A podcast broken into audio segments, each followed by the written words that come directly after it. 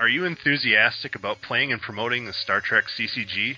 Then join the Continuing Committee's Ambassador Program. Let me talk to them. I'm sure I'm more articulate than that. Send an email to flrazor at me.com or send a PM to flrazor on the message boards. Lwaxana Troi, a daughter of the fifth house, holder of the sacred chalice of Rixx, heir the holy rings of Betazed. We're always looking for new people to join the group. We're especially looking for new ambassadors in the south central United States. Full ambassadorial status. Looks like it's back in that dress uniform. So send a message off to us today.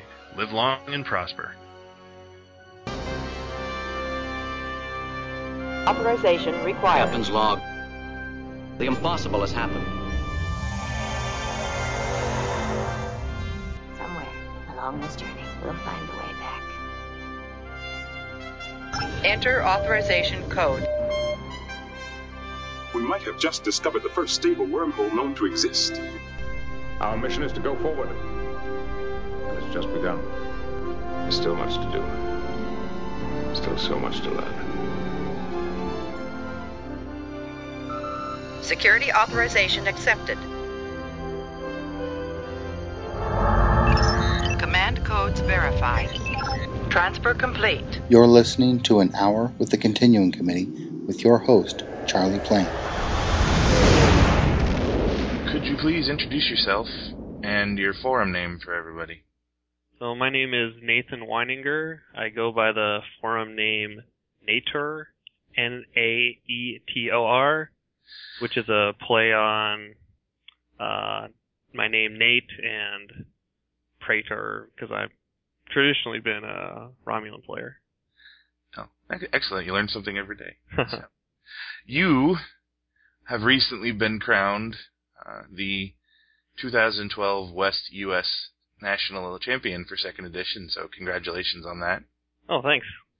Um, tell tell us a little bit about uh, your history with with uh, Second Edition or First Edition, and and how you got to be where you are. Well, okay. Uh, man, so I uh, kind of just collected uh, Star Trek First Edition cards almost immediately when it came out. You know, at that point, I, I don't know how old I was, probably like ten or ten or twelve years old. But you know, I just had some neighbor friends with me, were or neighbor friends and I were. We played played Magic, but you know, never competitively. And then the, when the Star Trek cards got introduced, we collected them and had some good times. Uh, you know, for the longest time, we played pretty much Premier only. Uh, like myself and two other guys. Um, but you know, I'd always, you know, I'd always been like, you know, so I'd played cards, some Magic, and then I got uh, interested in uh, met met up with some friends later that played the Star Wars game, and that's when I first started to do, to find out that there were tournaments and things like that that you, should, you could go to. Uh, so I played uh, Star Wars up into the time I went to college. Uh, pretty much throughout college, I didn't play much. I kind of followed what was going on. I ended up buying like a Lord of the Rings starter deck just because I like, you know, to have cards and look at the pictures, but I didn't really play.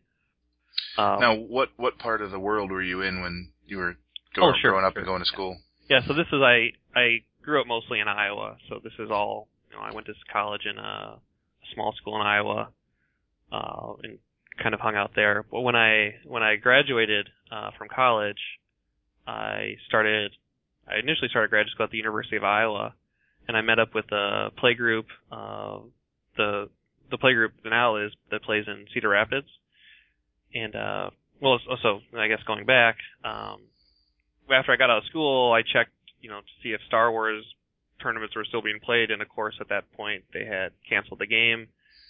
So I looked at what other games Decipher was making, and then they came had a Star Wars Second Edition. I go, well, this is perfect. You know, I haven't played Star Wars for, you know, at that point probably ten years, and so or Star Trek um, in the past ten years. So I figured, oh, this is a good point. You know, I can start learn and learn how to play. And I looked around, and there was a group that, uh, the Cedar Rapids group that I had mentioned, and so I they'd have tournaments probably every every couple of weeks or so, and so I learned how to play up there, uh, and just you know started collecting the cards up there.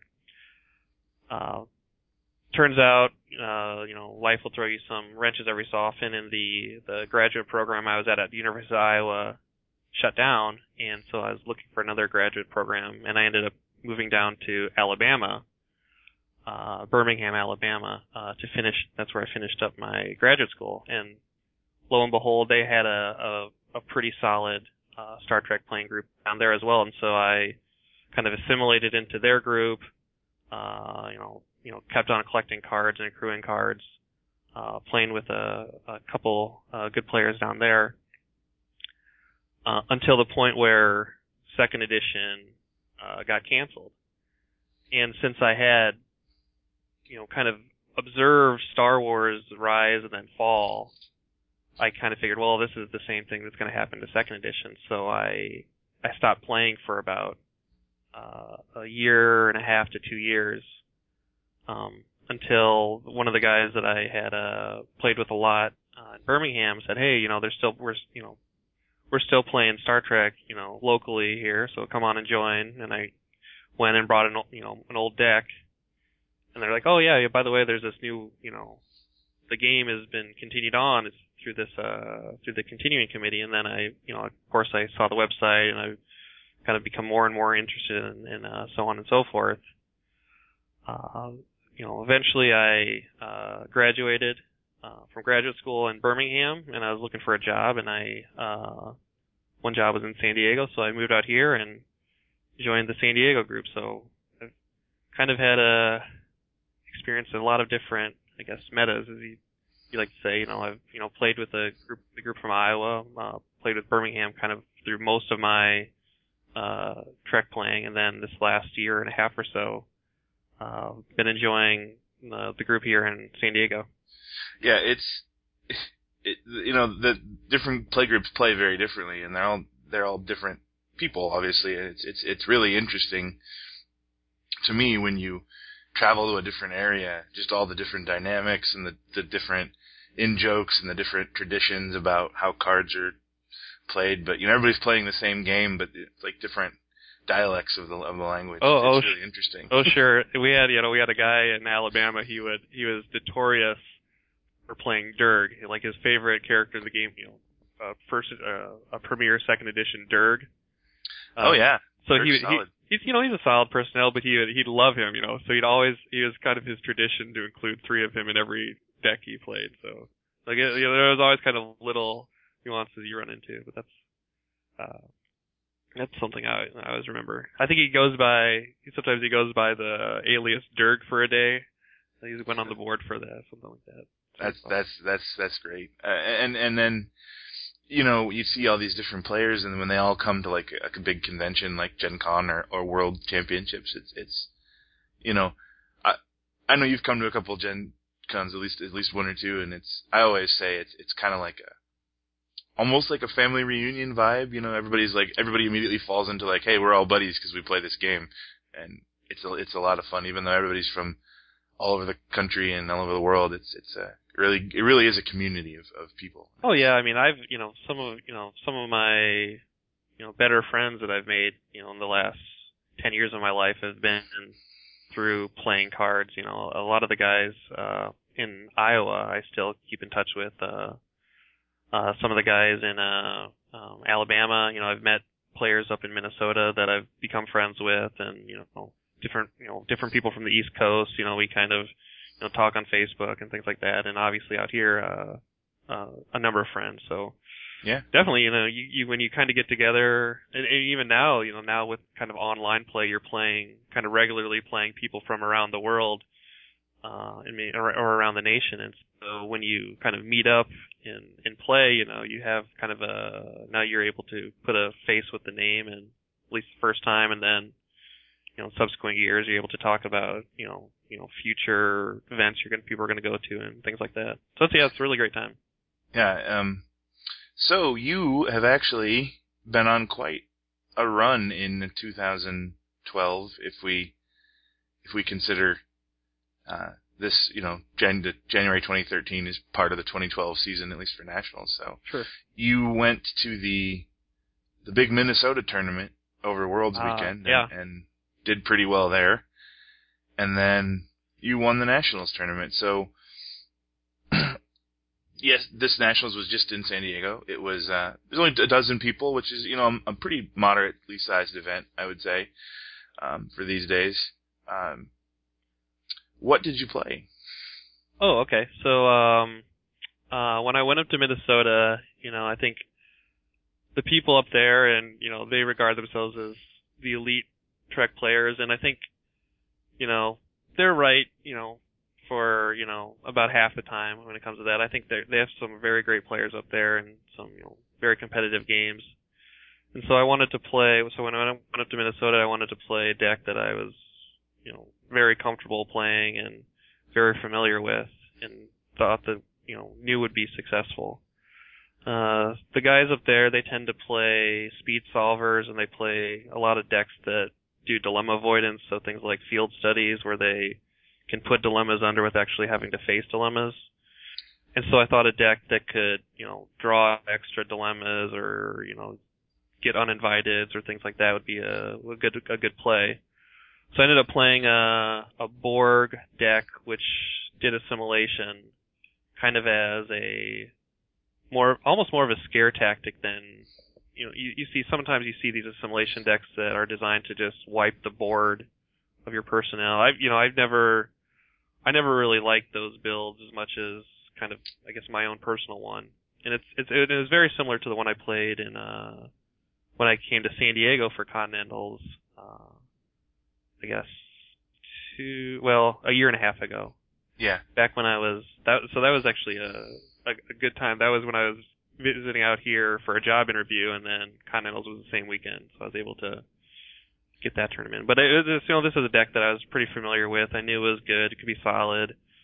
I thought, you know, I thought if if I could go, it was a five round, five or yeah, I think it was a five round tournament. If I if I could go four and one, that'd be really good. And then I ended up, you know, catching a couple breaks and got to five and zero. Then won the head to head matchup at the end yeah, it was uh, it was an impressive performance, and I mean you've certainly you're certainly no stranger to high level play and, and, and doing well at a high level. I mean, as you said, you were continental champion and, and now national champion, and I um. So in, in Minnesota, th- those guys are, are really nice guys. What I know of them, um, they have the advantage of having lots of play groups in a fairly yeah. small geographic area, so they can draw big numbers for big tournaments. Uh, yeah, fairly then, easily. Yeah, and then you can, you know, when you, you know, there's a lot of you know benefits when you have a big group. You know, you're able to see a lot of different decks. Uh, I think here in San Diego we have players that play kind of a wide variety of decks, but you definitely can can fall into groups, especially before kind of the advent of uh, the the website and being able to see what other people are doing. You definitely have these pockets of players where, you know, for example, when we were when I was living in Birmingham, uh, pretty much uh, everyone played 35 card, you know, speed decks. If you Yeah. were going to play an interaction deck, you wanted to have everything either in your hand or on the table by turn two, right? Which, you know, if you think about that now, that's like, well, that's that's ridiculous. That's never going to happen. But that was kind of just uh, the environment we played in. And the first time that I went online and, you know, looked at this tragic turn dilemma pile back in its heyday, I annihilated everyone, and they're like, "Oh, well, I guess well, we need to start thinking about how to play differently." Well, and and, and that's how the metas evolve. Yeah, you know, you, know, exactly. and especially with the internet, somebody can win in Germany and they post their deck, and then it can be played uh, all across the world Mhm. a, a week or two later. So um, Yeah, you know, I it, it's it's kind of funny. I remember kind of the last few years of Decipher where you would hear about decks, people would kind of talk about them on the message like the message board at the time, but you never you'd rarely ever see the deck list until it was actually played at Worlds, you know, some usually some like person who is a fan of the game would just kind of ask people their deck lists and write them down or something like that. And so you so you'd rarely ever you'd rarely ever see the decks in practice until they're at the world stage. And so Mhm. you know players were less informed about especially how like different groups beyond them were playing the game. And so when you had those big events where everyone came together uh, it was it was just really interesting to see what people what people would do. Absolutely, and uh, I remember, you know, running some of those big tournaments in the Decipher area, and you know, collect having to collect deck lists and then go home and decompress from Gen Con and then look at a stack of 30 deck lists and have to try to type them all up Yeah. and post them and you know you get through like the top 8 or top 16 and then you want to go kill yourself Sure. Oh yeah. I- it's, it's it's it's so much easier now with with the website so Yeah. Yeah, it- it probably wouldn't be. It probably was pretty bad the last few years, I guess, when the deck list started to get bigger, right? It probably wasn't too bad when they're all 35 cards. When they started getting to 50 and 60 cards, that's when it probably wasn't too fun to put in. yeah on- once the the sort of Euroborg kind of hit the scene Right. that was when that was remember I remember the tipping point being when it was like everybody was everybody was playing you know fast mission solvers and it was who had the right cheater at the right time and did somebody innovate a neat dilemma combo and then all of a sudden it was like these big Borg decks showed up and then people had to start you know building bigger decks to deal with all of my people are going to be taken or I can play 30 counters worth of people in the first two turns and, and you got to be able to adapt to that Yeah. It is. now it's it's so rare to see a small deck so Yeah. It. You know, it's something where you know it's it's very, I guess. uh It seems like a very continental or region specific how people are playing different decks. You know, you know, I was telling you, talk about Minnesota group earlier, and those, you know, those guys tend to play smaller decks. You know, kind of, you know, very mission focused. Uh, if you, but if you go kind of, across, you know, other side of the world in Europe, you see everyone plays kind of big wall decks where they're throwing out, you know, 20, 30 events in their deck and they're, you know, fo- 30, 40 personnel. And so it's a very different, you know, type of game being played, for example, in the United States than it is in Europe. And whether, you know, you, know, I think, you know, the jury's kind of still out, like which, you know, which, which builds are best because even though we have, you know, deck lists being shared across the world, we never really have, it's, it's, or it's, it's not often we have kind of the, uh, you know, the best players from one continent playing the best players from another continent. Yeah, unfortunately, we you know I would I would love to be able to like bankroll the you know a flight for the continental champions to come to worlds and stuff. It's just you know it's not going to happen in our current situation. But um, it- Well, I mean- I, I think now that we're you know rotating worlds around continents, uh, you know whether it's every three years or every other year, however it's going to be, that at least it's bringing different players to the big stage every year. Sure, you know, and, and people and people do travel. You know, uh, you know, I've I've never been to Europe, and uh, you know, every time I've done a big move, when I've you know, before I moved out here, I've you know said, well, I want to do like a two week, you know, tour Europe deal. So maybe next time it's in Europe, I'll you know do the tour and kind of catch a weekend of trek at the end of it or something like that. I think you know it, you're never going to be able to send kind of the fleet of you know, for example, people from North America to Europe, but you know, you can ha- you're going to be able to have those pockets of people that are able to afford it and you know want to have a weekend of playing Trek in addition to a holiday to to do that. Yeah, and and you never know with with pay with uh, Priceline and all those different websites, you know that that where you can get really good deals. Even even if a last minute decision, you know, to go isn't, you know, 20 years ago that would be you know fifteen thousand dollars, fifteen you know to go to make a last minute trip to Europe, and you'd have to go through this travel agent. Now you can kind of just pull up pull up your favorite website and see if you can find a deal and and go. And it's, Sure. it, it it helps a little. We we need a stronger U.S. dollar though, Charlie. Then we can then we can afford to go there easier. I think right now they're they can afford to come to the U.S. A little little uh, easier than we can that way.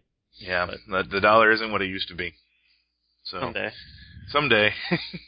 All right. So San Diego, um, you, you know, I've been out here a year and a half, and and I've been out here a little longer, and it, it it's a very it, it it's really a mellow play group. Um, they they're never really even for a big event, the local players here don't don't tend to bust out super competitive decks. Um, they have a long history of going back to their their league before we had leagues rotating decks every week. Sure. You know, not playing the same thing.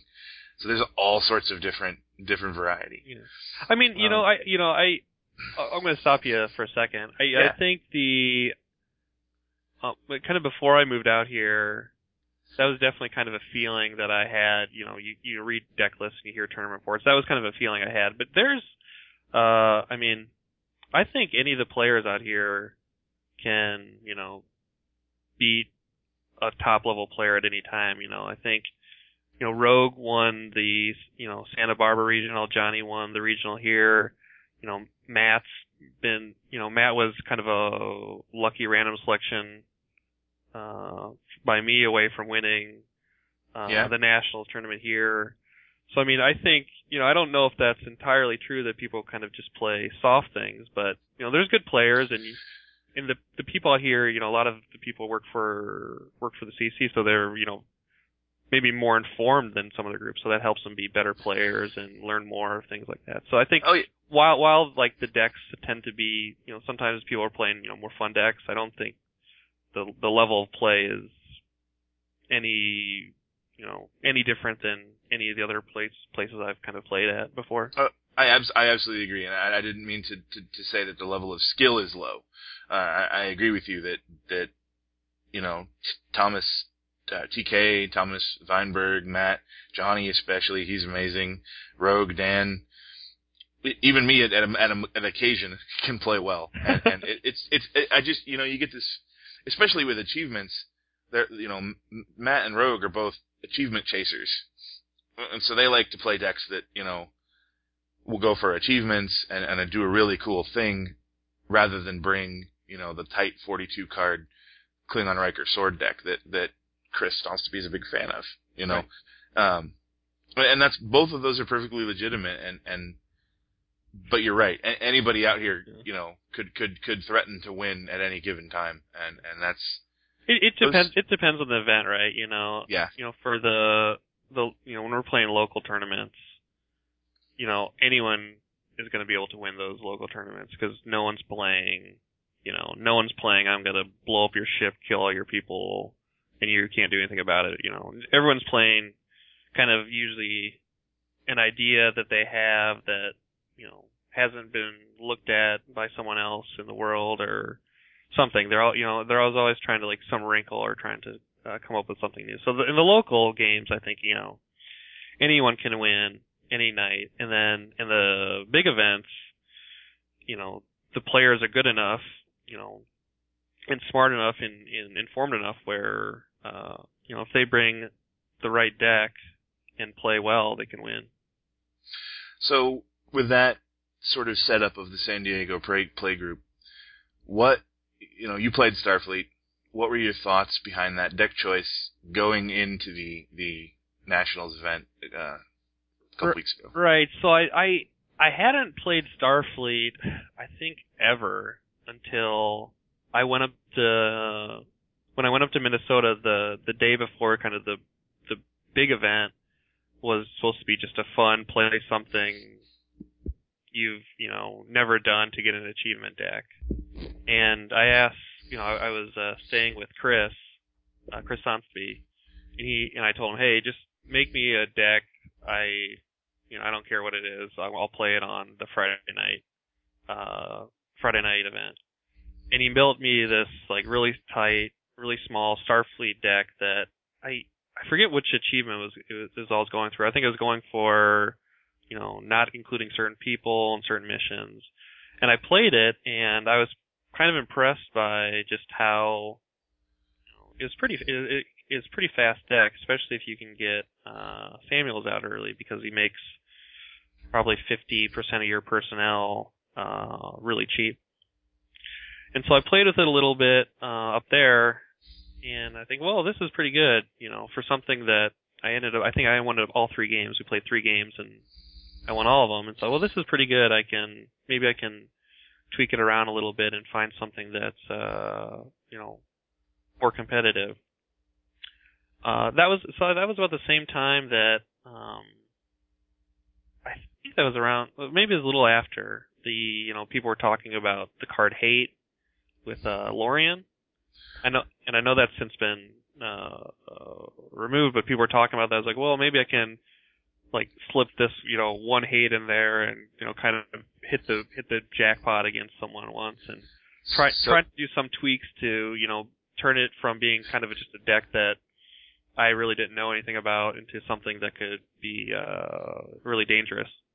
So the the trick with hate, just just in case anybody doesn't know, that that was the idea was you give Lorian a skill with something like the the tricorder, and then you play hate on him to remove him from the game, so he lets you unstop all your other Starfleet guys.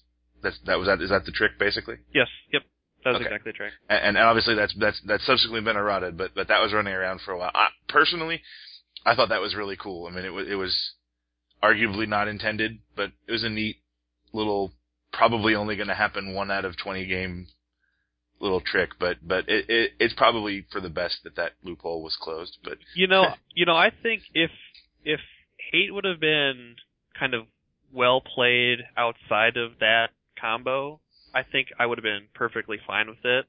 But the to me the problem was the only people that were playing hate were using it for that purpose, and so it kind of it, to me it made that card seem like well it's not even doing what's intended to do, much less Yeah. what we would like it to do. So I could I was kind of a a proponent of its change, and I'm I'm glad to see it was changed. yeah, sorry sorry, I just wanted to make sure everybody knew what that trick was. Anyway, pl- you were talking about. So you played the you played the deck in Minnesota. You kind of tweaked it a little bit. You liked it. Right, and you know, so you know, there was a couple tricks to the deck that I thought were cool. You know, if you have the tri the Vulcan tricorder, um, it lets you discard discard from your hand to gain a skill, in which and that ability uh, works very well with uh, D'Vela, which is the uh, D apostrophe V E L A, which is the uh, Orion Mirror Universe Starfleet personnel that's non-unique. So you can essentially, at any point, you could ditch your hand with the Vulcan tricorder, which which triggers her ability, and then you can destroy an event and gain a skill. So there was kind of a lot of little little tricks to the personnel that I thought were really cool. You know, um, the Karen Archer ability I thought was pretty cool, where you can you know jack up your personnel. Uh, you know, I played it in, in the Delphic Expanse, so obviously Archer is you know kind of a, uh, you know policing uh, the uh, non-skill dilemmas. So so it was a deck that I thought had a lot of promise and a lot of cool tricks to it. Um, I I the the the, the version I played, it ended up not including things like a sight for sore eyes and at what cost. Those are, you know, if you look at the Starfleet decks that have done well in other parts of the world, world they're typically, you know, high 50s at the minimum to like 60, 65 cards, and they're playing a sight for sore eyes and things like that. I was just kind of messing around with it. I was thinking, well, I don't think this is actually, you know, using that combo in the build I had. It wasn't actually speeding up the deck. It seemed to just be hindering it. I thought, well, we have, you know, a lot of players around that like to play, uh, they like to play event destruction. So if I run into someone and I'm drawing these cards and they're just destroying a sight for eyes every turn, I mean, now I'm even slowing myself down even more. So I figured just let's scrap it. And if you want to draw more, you can use uh, like these are the voyages on uh, Samuels, or I had Bash- uh, one copy of Bashir in there. So it was it was designed to be. Yeah, I'm, I'm, I'm kind of trying to like. It was designed originally to be like a very small deck. You get out Samuels early. You have a lot of cool tricks, and you can solve your missions you know, in in in practice, I ended up adding like a few more cards because I was worried about certain things. You know, there was talk that uh other players were going to travel to our to play, and so I was like, well, I should have some personnel retrieval, and I shouldn't put more event destruction. And so I started adding more cards to it, and I ended up taking out a lot of the cool things out to kind of compensate for that. Like Yeah. I, I took out the tricorder, you know, hate obviously got eroded, and so uh, you know, so uh, there was no need for that combo. and so a lot of the the cool pieces of the deck got thrown out, and I added a lot of kind of, you know, I guess meta choices. And you know, don't get me wrong, the deck was, you know, the deck obviously did well. Uh, uh, and it's, you know, I think it's a decent deck. But I, you know, playing it, I was, I, it, to me, it just felt like, like a different way to play a cadet deck. Like where you have a bunch of cheap personnel that have enough attributes, and you put out enough people where you're able to double, triple temp missions. Yeah. And and I never I don't even know if I used any of like the tricks on the the future personnel once uh in the entire tournament. Or you know, I it just it, it's a good deck and it, you know, plays well and it's going to win more than it loses. Uh in a competitive event, it'll, you know, it can it can hold its own but it just wasn't that fun. I guess is what I was. I guess I'm trying to get at. There wasn't. I never really had anything cool that I was was happy about afterwards. So, you know, if I go through it again, I'd try to really think about,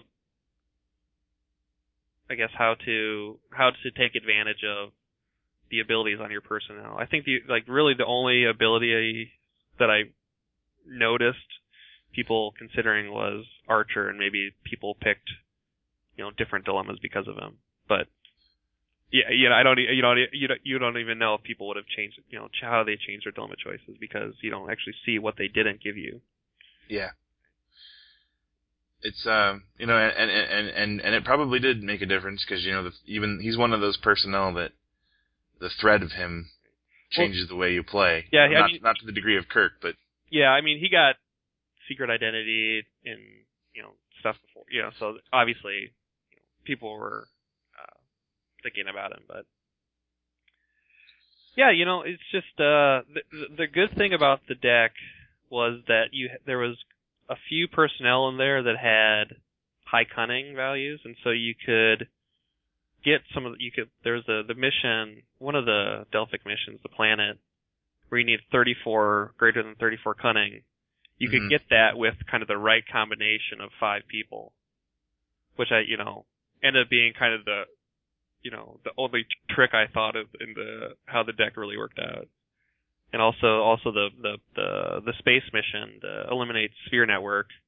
If you have the J out and the right combination of personnel, you can get that with five too. So the the end up the kind of tricks tricks I ended up using in my own games were how can I get these five people out that can solve these missions where I, where you know where I can send down nine on one attempt, and if they don't get timescaped, I can stack a bunch and then send down five and solve these missions. So that was kind of the the only like you know mental game I was playing with myself on how to exploit uh, uh, my own personnel. Is something bothering you, Major? You don't want to ask me that, Commander. Why not? Because I have the bad habit of telling the truth, even when people don't want to hear it. Perhaps I want to hear it. I don't believe the Federation has any business being here. The provisional government disagrees with you. The provisional government and I don't agree on a lot of things, which is probably why they sent me to this godforsaken place. So, so we did we did five rounds, and you ended up four and one. Yes. Uh, four full wins and a modified loss to TK. Yeah. He was playing his TOS battle deck that he's sort of infamous for. Um, was that your toughest matchup, or did you have to fight harder in one of your wins than than that? Right. Um. You know that deck. Uh. So I guess let me give you, I guess, a little backstory. So I was looking for a couple cards to finish off this deck, and I had, you know, TK and I kind of talked back and forth, and so I had, you know, I asked him if he had, you know, I, I knew he was in Florida. I asked him, hey, you want to, can you send me these cards for this deck I'm going to build? He's like, oh yeah, sure. And he, you know, uh, he was kind enough to send those to me. And so I figured there was no way in hell that he would be showing up for a tournament where he could have just walked in and handed me these cards. and so it was it was it was pretty funny to me when I walked in. I saw him sitting there, and and you know this this the battle deck that you're you're you're referring to that he plays. It's uh it's it's very you know it's a very good deck. He's won you know I think he's won some you know online tournaments. He's won locals in different places with it. It's a good deck, but you know it has like some very obvious weaknesses to it. But the Mhm. problem with it is if you don't actually stock those cards to to deal with it, it becomes a very difficult deck to defeat. So, you know, kind of, you know, one of the things he relies on is with the TOS is they have the the Sisko and the Worf that are able to counter uh, verbs, Yeah. and so his, you know, he's kind of has too many ways to counter the typical counters people use to prevent your ship from getting destroyed. You know, so if you know if a person's playing a bunch of, you know, ship destruction cards, well, you say, well, I'm going to play event destruction cards, so I'll destroy those, but you know, Sisko will cancel those, or you know, Worf are able to cancel your, you know, other ways. So Yeah. the deck itself has a lot of ways to counter the naturally the natural counters to things like that. And so you have to come in I mean to to beat it, I mean to easily beat it, you have a couple, you know, counters like for example if you have the mediate peace treaty, I think. Is that the space mission that Yeah, you, you can't fight. Yeah. yeah, I think you know Chris Donati played that mission, and he I think beat TK pretty easily.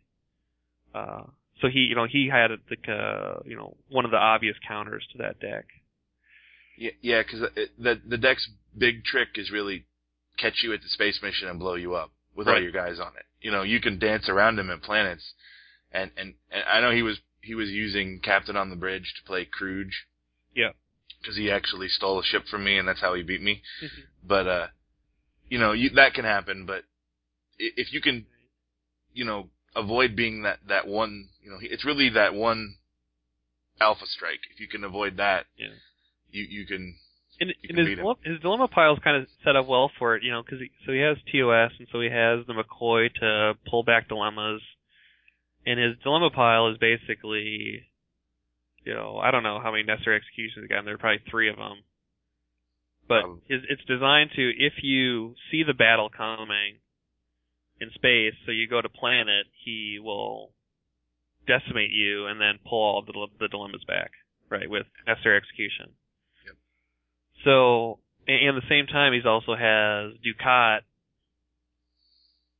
and so anything you lose is gone for the game. And so he's taking out, you know, key personnel to land that one damage dilemma he needs to land on you in space, so that his other two ships can show up and just point blank strike kill you. And so you know, I've I've played it a number of different times with a number of different decks, and I, I don't, I I still don't know the best strategy to do it. I think if you have a, so like my deck was, you know, it's it it has decent. So his big thing is the Gomtu to land the, so he tries to land a Gomtu on you. hmm So you know, my deck, the damage people, they don't have, they're not sixes in integrity. They're usually like fives, and you know, I have some people with fours in there too. And so I don't have a lot of integrity help, and so to, and, and so you, it's hard to avoid uh that Gomtu initially. Um, I, I honestly I don't know what the best strategy to beat it is. I've beat it before by, you know, I've I've played it against with Borg before where I've just got my my cube out and uh was able to uh I, I I forget how that worked out, but I was I think I sat my cube out on the planets um and made him made it so he had to he couldn't destroy the cube and he couldn't and I put enough personnel on the ship so he couldn't Kruge the the Yeah. or something like it's you know so it's a very it's when you play it when you play it it's a it's it's a very I guess cerebral game for yourself. Like he's just sitting there just waiting for you you know like looking at you like smirking the whole time. And you're trying to think out like, okay, how am I gonna prevent like all my people from getting killed? Um, and so you know, I, I I did a strategy against him where I said, okay, I'll bet on him not playing any of the big like like a fractured time, uh, any of the any of the any of the things that kill massive away teams. Yeah. So I ended up, I think I attempted my two planet missions against him. I s- well the first time with 20 people, and the second and I solved it, and the second time with 16 people and solved it. No, because his, his his his dilemma pile is is is is very set to like kill targeted personnel, Mm-hmm. usually to kill mission skills, and so if you have just eight of a mission skill, he's not going to be able to eliminate that skill. Yep. Um, but it turns out that, you know, you know, while I'm just sitting there just building up this fleet of per, or this this giant crew, you know, he's kind of slow, very slow. You know, his his not a very good solving deck because it's still filled with these interaction stuff. So it's slowly moving through his missions, and I think I would have. I think I had a chance to uh stop him on his last mission, which would have won me the game, but uh, I think he was able to double attempt and solve that mission. So uh, he pulled that one out. Um, so I, I'd like to say that that was probably the. I mean, it definitely wasn't the most Trek-like game, right? It, you know, it's a, a very different type of game that I played against him than I would play against almost any other decks.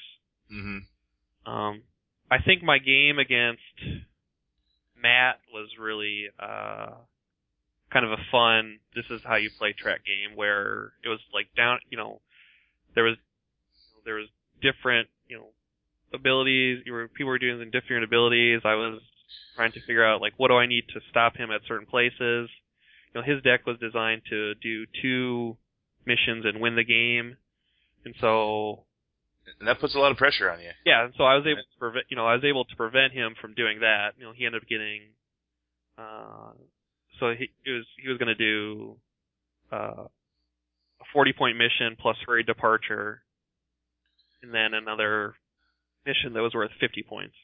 So he was able to, he wanted to do those two missions and win, and but I was able to, you know, get rid of the one of the hurried departure, so he'd only scored 40 off of it. Um, and you know, so that was a game where you know and he he was playing Voyager, so he had Chakotay's, and so it was thinking like, well, he's going to stop this many. I need to think about how many I I have to be able to stop.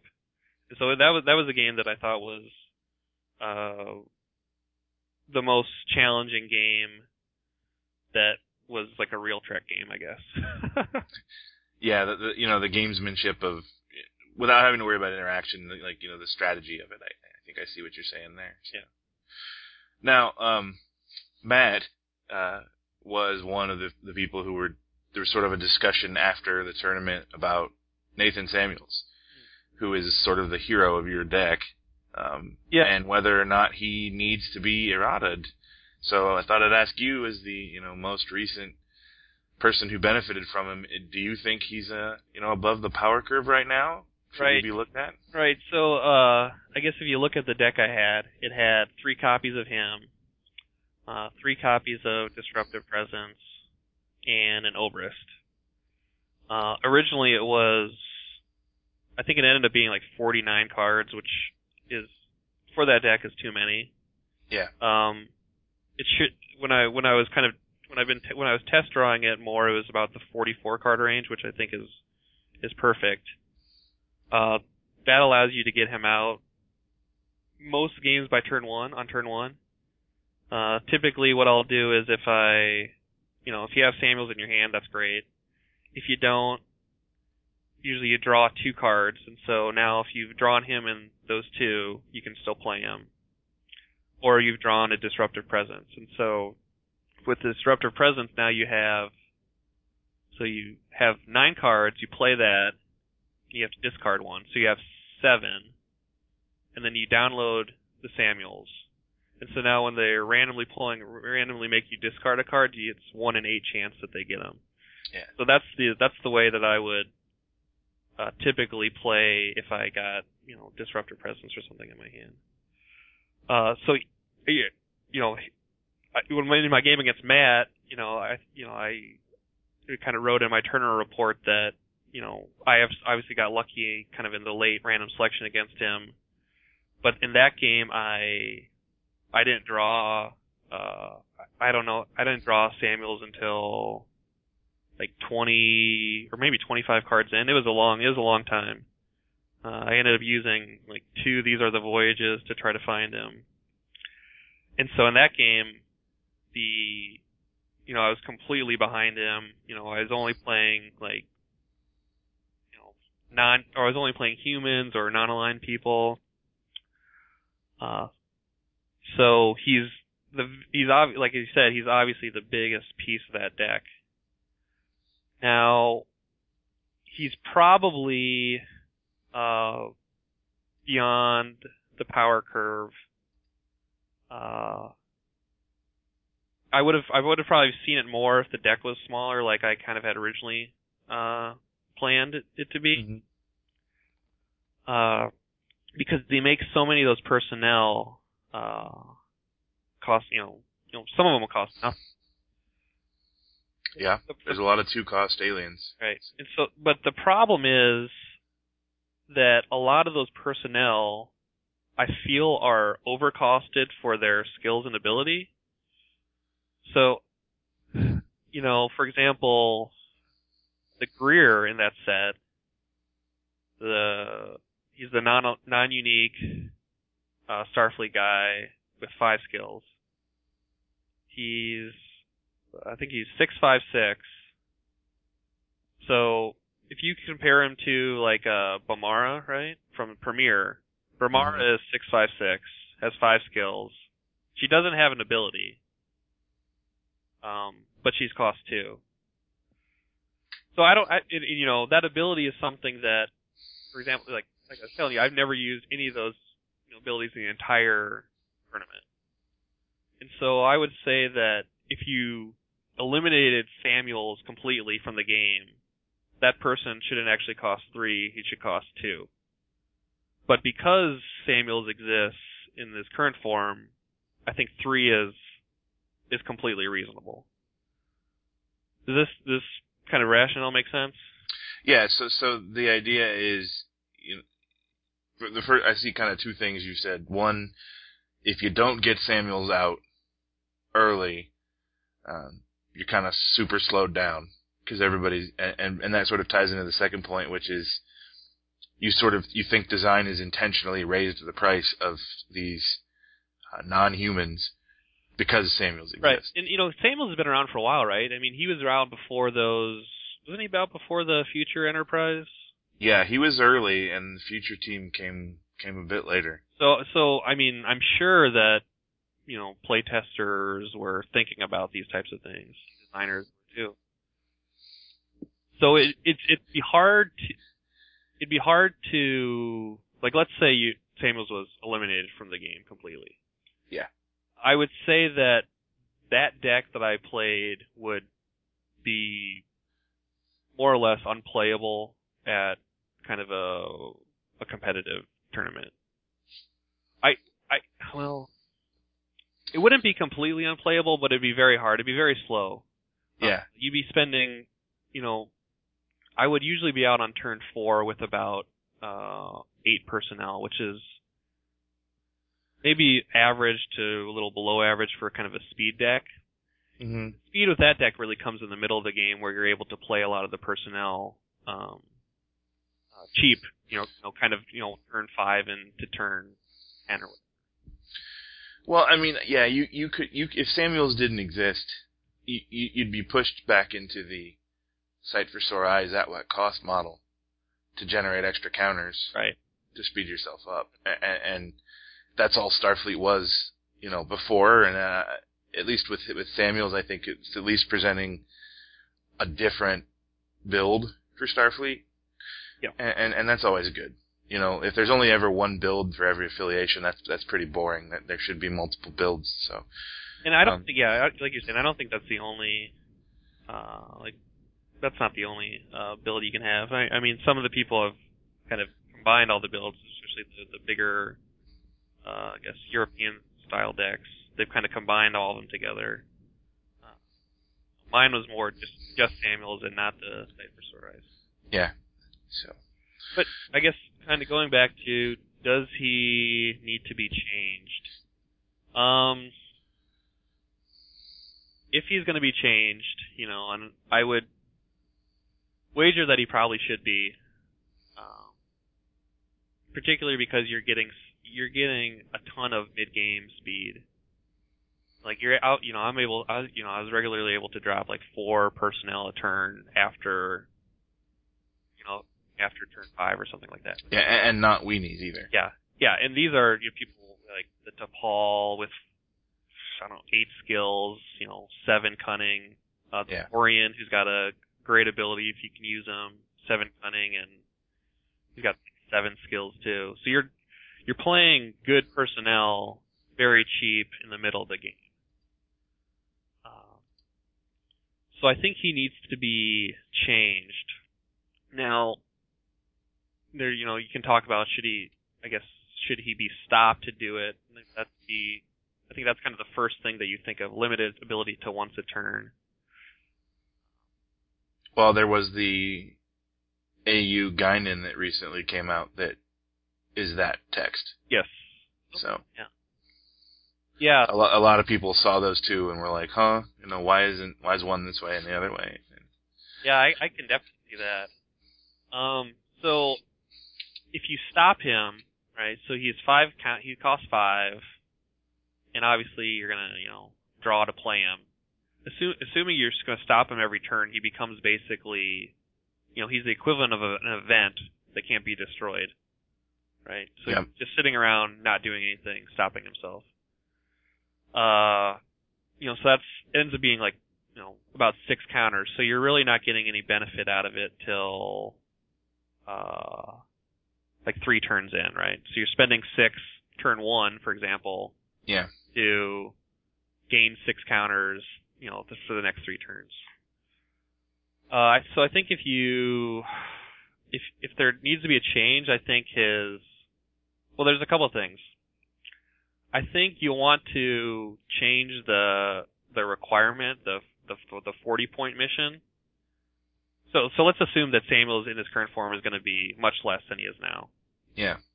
I think you, I think it'd be wise to drop the two or more 40 point missions. Uh, I think, you know, you know, I always talk about you, you know, I've heard you, talk, you know, people talk about this before, but kind of, you know, limits the creativity you can have with, with him in the first place. You know, you're really, you know, I felt like, you know, playing this deck, I was, I was basically have like one mission I could, I could, you know, choose from. And that, Yeah. that might have been a good idea kind of when he originally came out, but now that, you know, he's going to be more limited and because there's more personnel that benefit from him, I think it, I think it'd be nice if he wasn't limited to the missions you can have. Also, I think, uh, one of the things that was, that you kind of don't think about when you're putting the deck together until you actually play it is that you have to play the people to Earth. And so, you know, I had the damage crew. And so you can't play your people to your damage enterprise with him. Yeah. Playing them to your ship. Uh, so if you're going to stop him, if you're going to make him stopped and cost the same, I would definitely eliminate those two aspects of it because that's, a, you know, almost a huge hindrance to to what you would potentially gain from even playing him in the first place. So you, you could say, let's stop him, eliminate, you know, so you could almost just mirror Guinan completely, right? Guinan doesn't have a mission requirement. Uh, Nope. Or she doesn't have, I don't even think she, she doesn't have an Earth requirement for her right, It's when you play a card at this mission, so at this mission. you, you you'd have to put Samuels on on the damaged enterprise. Yeah. Which which is you know that's in and of itself. Now he's as he is right now. He he's kind of what I call a, a supervisor, where he just kind of sits back and never does anything. Right. If you were to change his text to be like Guinan, you know, if you're going to play damaged enterprise with him, he has to come out. Right. So i- i- that adds another element of now he can get shot. Now he Oh, can yeah, get killed. You know. right? Because yeah, if you're play, like if I was playing Cardassian against a Cardassian deck, I'd just leave him at Earth the whole time. He, you know, he never get ensnared or anything like that. It'd be Yeah. yeah. So I think if you actually changed it to be exactly like Guinan, I think that'd be pretty reasonable. Red alert. Shields up. What shields? We're about to have regionals sign up start, and uh, to be fair, we're also about to have another second edition set come out, which will shake things up as they always do.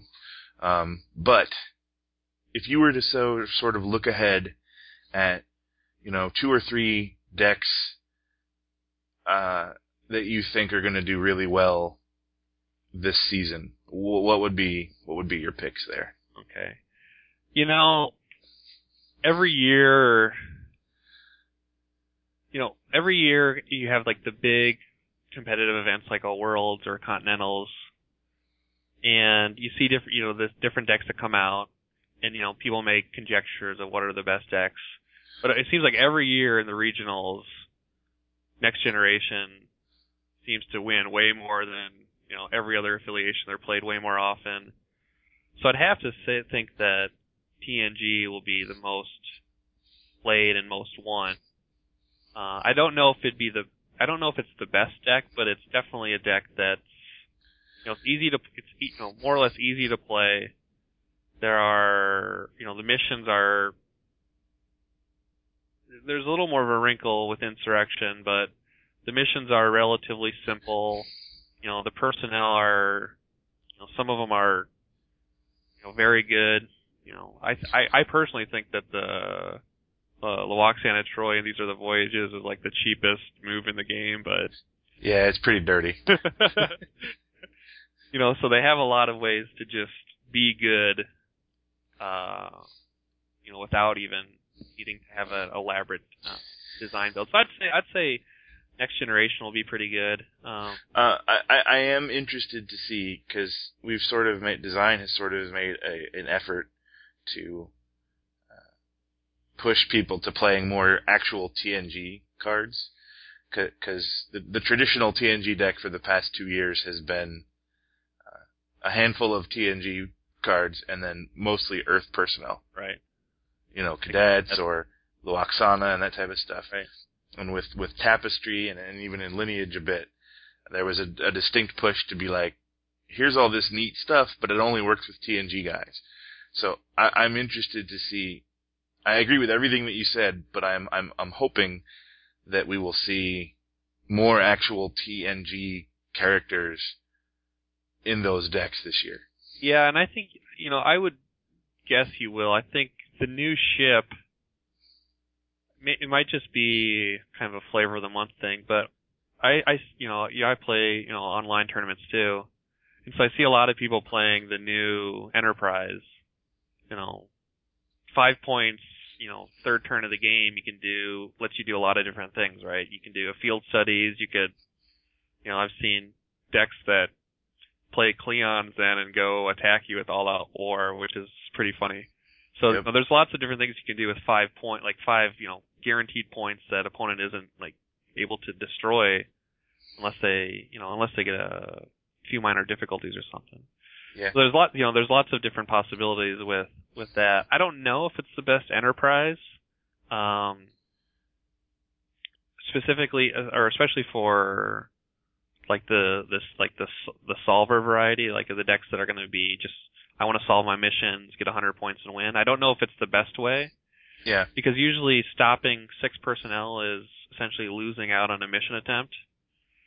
So, you know, you know, the game is about attempting and solving missions, and so you're not, you're, you know, you're really hindering yourself by stopping the people.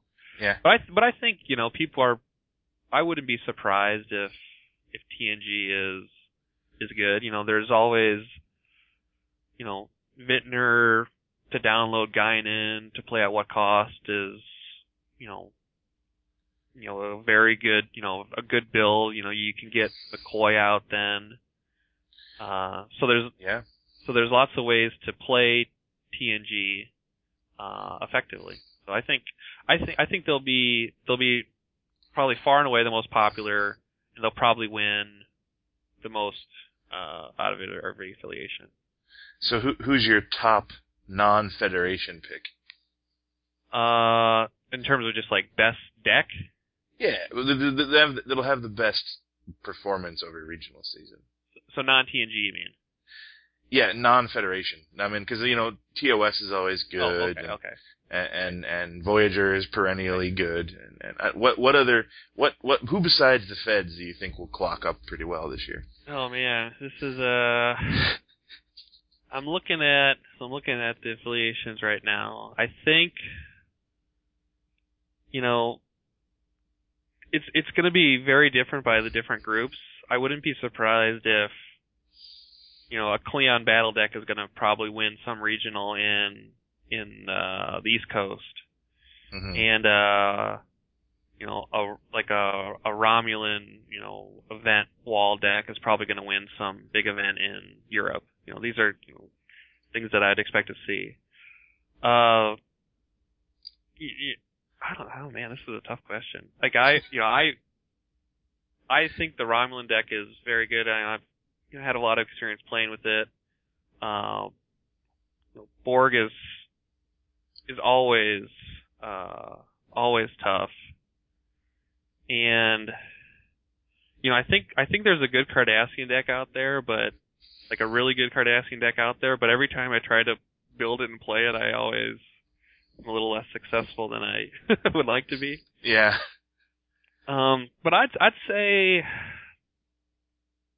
uh, I don't know. It's hard. It's, it's hard to argue with with Borg, like a big Borg deck being one of the probably the best deck out there.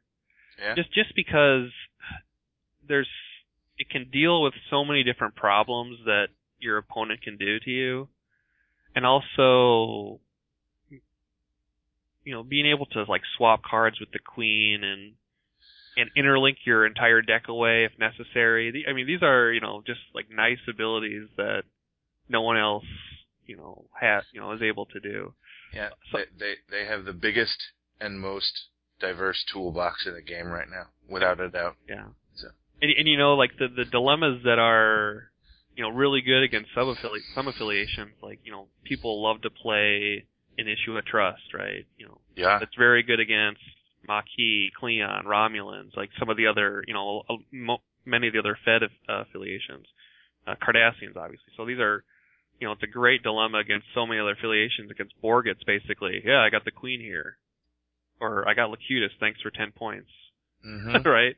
You know, so so these, you know, there's lots of dilemmas that just don't work that well against the Borg that people commonly play. So they're you're you know they have obvious holes, right? You know, passing Gomp you can't pass Gomtu without you know a cheater or Locutus or or the same thing with Rogue Borg.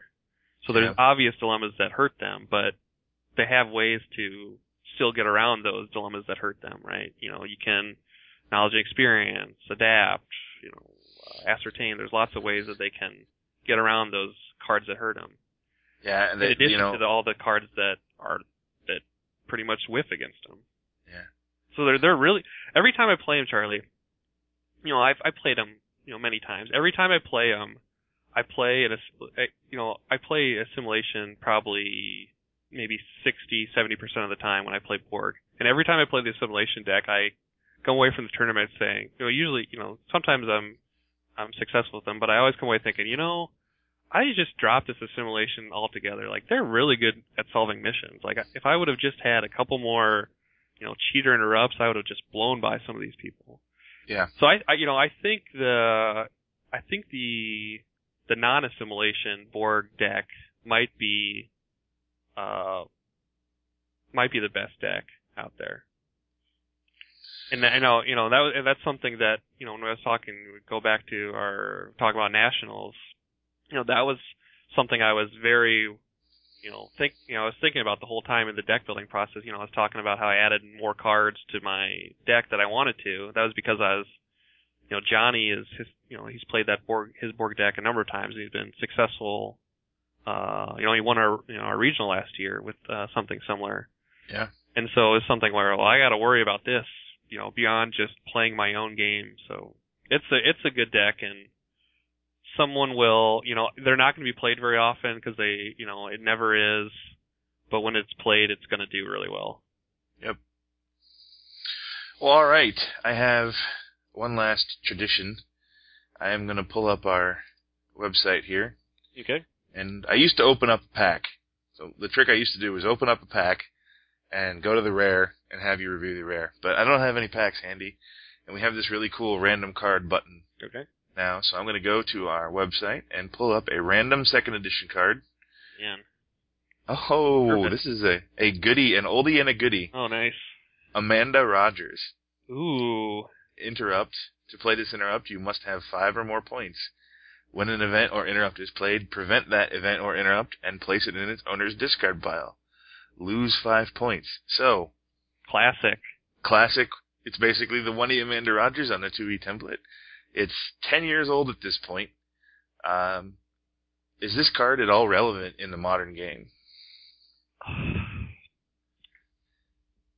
It's relevant in the right deck, um, which makes it a relevant card, I guess, right? You know, Yeah. there's there's Well, I'm I'm looking at the web. There's eight or nine decks that list it as being used in the last six months. So oh yeah clearly it's being played.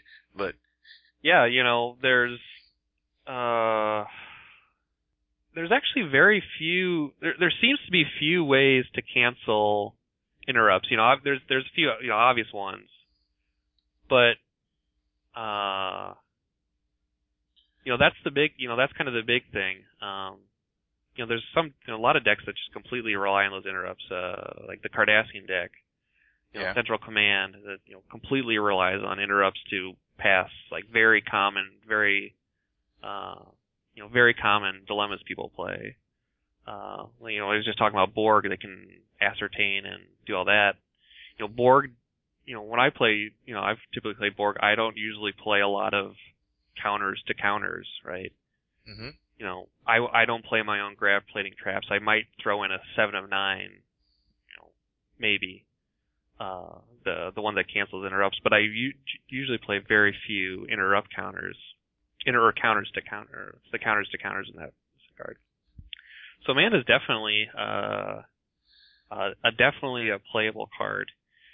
Uh, you have you you'd want it to be played in a deck that is able to generate the points uh, early, right? So you could play it in a, uh, it it it it could supplement a, uh, let's see, like it could uh, supplement the Borg deck very well, right? That could be a very, you know, that's a very good Borg card. You know, you play an annexation drone early, you don't get it at what cost. Now you don't you don't play it because you're playing Central Command, Yeah. so you hold that, right?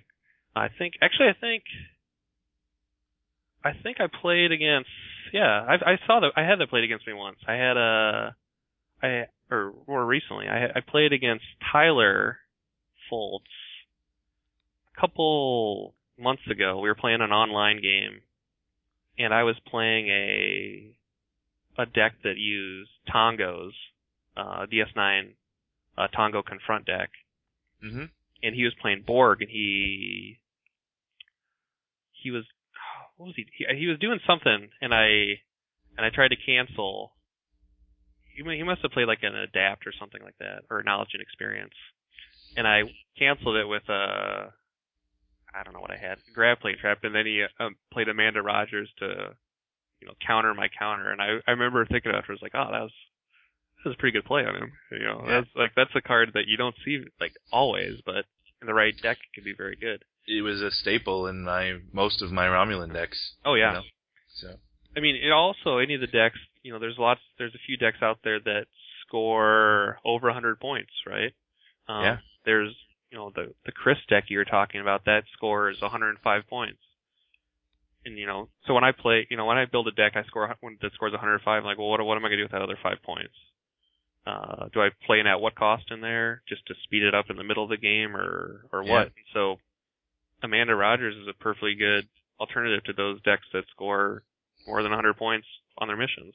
I should put it in my uh, Voyager Long Journey Home deck. Goes to 120. Oh yeah, definitely. and uh, it, it's because it's it's it's pretty hard to blow up an event on a mission.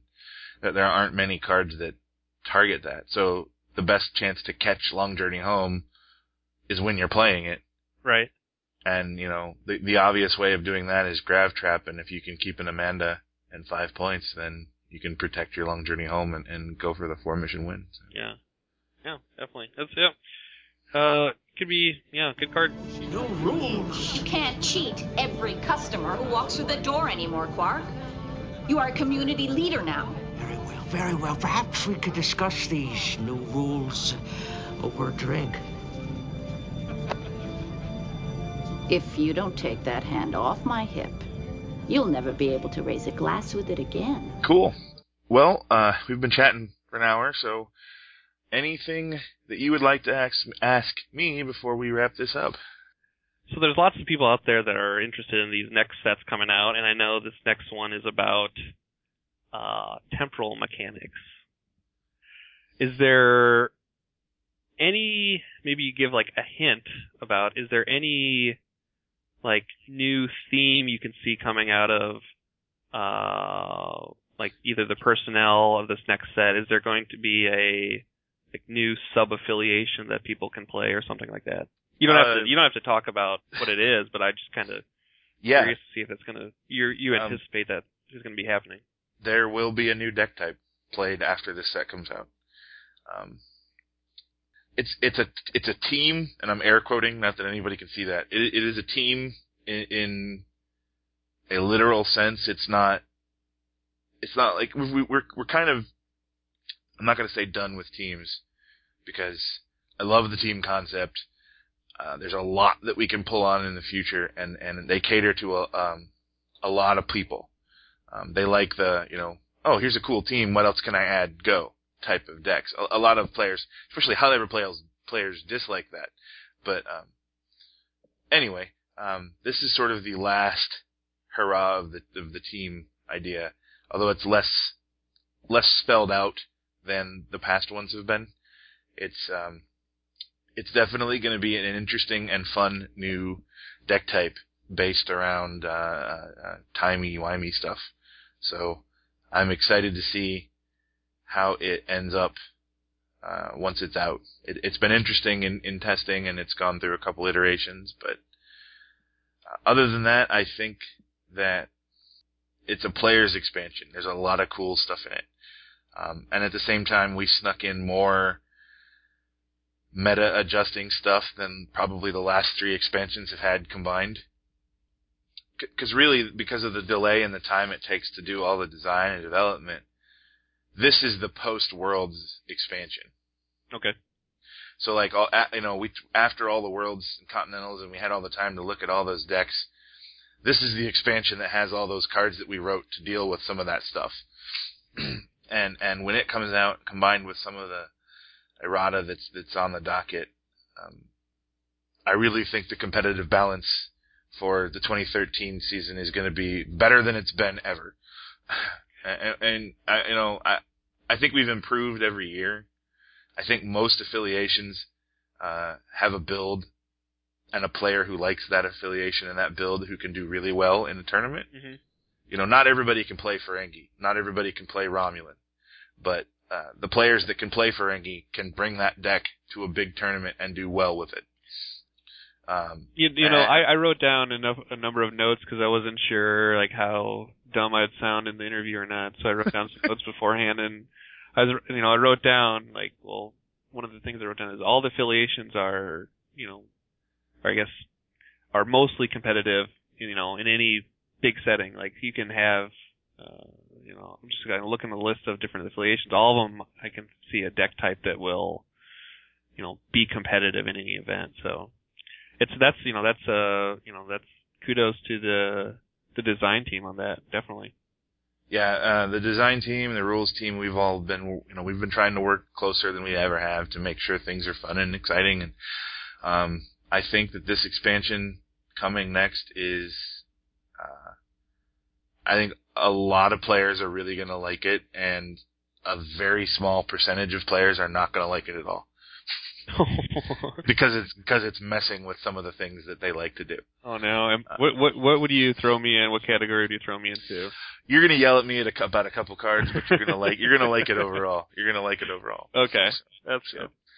uh, TK might not be happy with it. Oh, I'm I'm fine with that. Him. uh, yeah, I really think it's gonna. th- I have to say, I just got the art proof yesterday. Johnny and his team brought it to a level that is unprecedented. I don't I don't even understand how they can make the pictures that they do. It, you know, some of them are just unbelievably gorgeous, and I wonder like what was wrong with Decipher for not being able to do like similar similar things. I don't know, and I, I've said this pretty much every time he puts out an expansion that that looks beautiful. But I mean, this is this is a level beyond everything that they have done, and and, and it's just I cannot wait for you to see some of these cards. Just just see the pictures. The the, the cards themselves are, are are he he took these cards. The, the the moment when I get the art proof is really my favorite part of design because he takes these cards that we've been mucking with and designing and beating against walls and trying to get right that are very mechanical. So you're they- sick. You're sick of them. Even you're sick of even the card at that point, probably, right? You're like, whatever, just do something with it. Yeah, and then he puts this, you know, Matt and his creative guys put a story on it, and it's like, oh, that's kind of cool. And then Johnny comes back with the art proof, and then you get this magical combination of game text and story and image. It just, it, it's amazing. I cannot describe. I mean, I've been doing this five years, and I still get this just rush of excitement when I see it happen. So I, I am excited to see everybody else start talking about the cards. Yeah. That's great. Um, so I guess kind of going into this, uh, to follow up question. You know, last year you had this, you know, I remember you went on the Section 31 podcast and you're, you're talking about how this, uh, this upcoming set is going to really, you know, reshape, uh, the regional season. And I think for And, that, and then it didn't come out until the yeah, end of regionals. Yeah, yeah, yeah, it ended up not coming out right. so, do you are you you know I guess you already talked about some of the Meta Police cards. Do you really see like let's say it comes out in the I don't know when it's going to come out, but let's say it comes out smack dab in the middle of the regional season, like hypothetical. Yeah. Do you would you see like a huge shift in do you, do you would you imagine you'd see a huge shift in the decks that are like played successful at that point? Um, it that realistically no, because there's always a lag between when the cards come out and when they really start affecting things. Mm-hmm. Yeah. You know, even if we put them out and they're legal a week later, only a handful of people are going to have printed them, cut them out, and rebuilt decks in that week. That's true. You know, realistically, it's going to take more like a month for the cards to assimilate out there. Um, but there are certain decks that this expansion clubs upside the head. Decks that need to be clubbed upside the head. And Can you give two examples? can I give two example? examples? um, the deck that won World, uh, the deck that won Australian Continentals, that that Maquis Bajoran deck, Uh-huh. and Mike Harrington's world-winning deck from last year, will both Okay. get smacked around a little bit. So two mission or two headquarters hate. At some No level? comment. Okay. No comment. Okay. Okay. Um, there is there's just a couple things that I think there are some cards in here that that people are going to be like, "Oh my god, finally." You know, what took them so long to make this? And what took us so long to make some of these cards is, you know, we weren't a hundred really design is very collaborative. It's not it's not like me I, especially am always soliciting input from the other members of the design team to the members, the designers who aren't on the design team, to the rules guys, to the testers, to people in the chat room, to people at local tournaments. I'm always asking questions and listening to what they're saying. You're listening to me when I'm even when I'm even when I'm talking nonsense. Eh, usually, All right. But, uh, let, th- there's, I'm looking at a pair of events right now that both do something that I think people are going to be like, "What took you so long to write that card?" And it really is just a function of, you know, the it wasn't that it took us that long to write the idea; it was that it took the game the long that long to get to the right point. Right. You know, and for us to get it exactly, you know, there's there's some there's the concept of a scalpel, and then there's the concept of the the broadsword. Right. And you know, it's it's finding what do we want to scalpel it? Do we want to broadsword it? What level in between? Um, there's some cards in here that are definitely more of the broadsword method versus the uh, Ooh. scalpel method. Um, we, right. we, I think sometimes in the past we've we've gone too far to the scalpel side, and so we- we sort of made a decision. We were working on this expansion and, and moving forward to up our minimum level, how how we'll, how low we'll go on that scale, because you know uh, a, a good example is the evade Samaritan snare. Yeah. No, we tried to make that laser scalpel, and it ended up being useless. Right. Or, yeah. or, or significantly less useful than it should have been.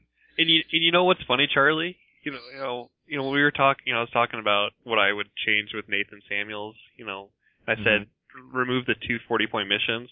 That was a mission I was considering actually playing as the, you know, the the other non-Delphic expanse mission, just because Yeah. I thought people would be the use the downloads, but you know, obviously you can't play that with the the Delphic mission, so that's why I didn't include it. But it's yeah, you're exactly right. It's a it's a mission that hasn't got nearly as much play as you would like it to.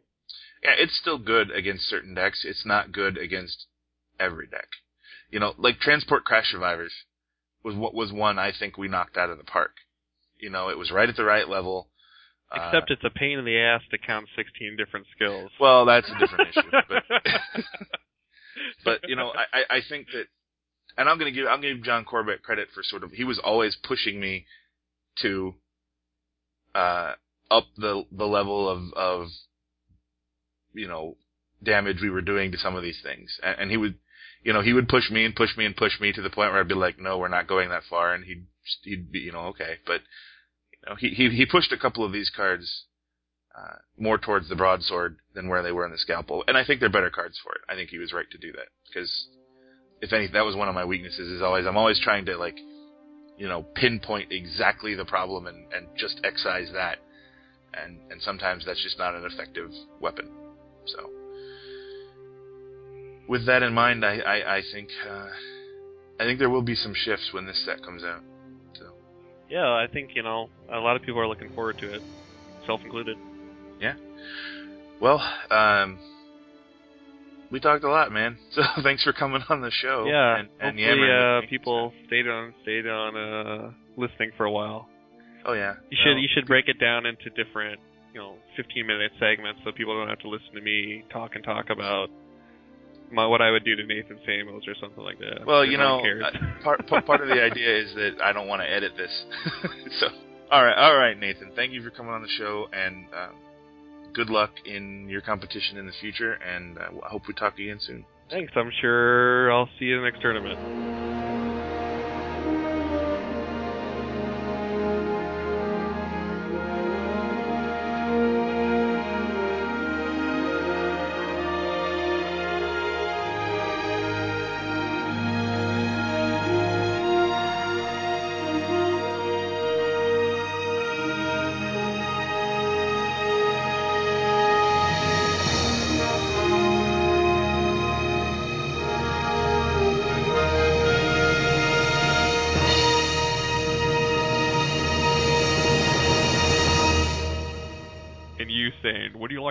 "Would you like to ask me some questions?" Nice. Yeah, I'm trying to class it up a little bit.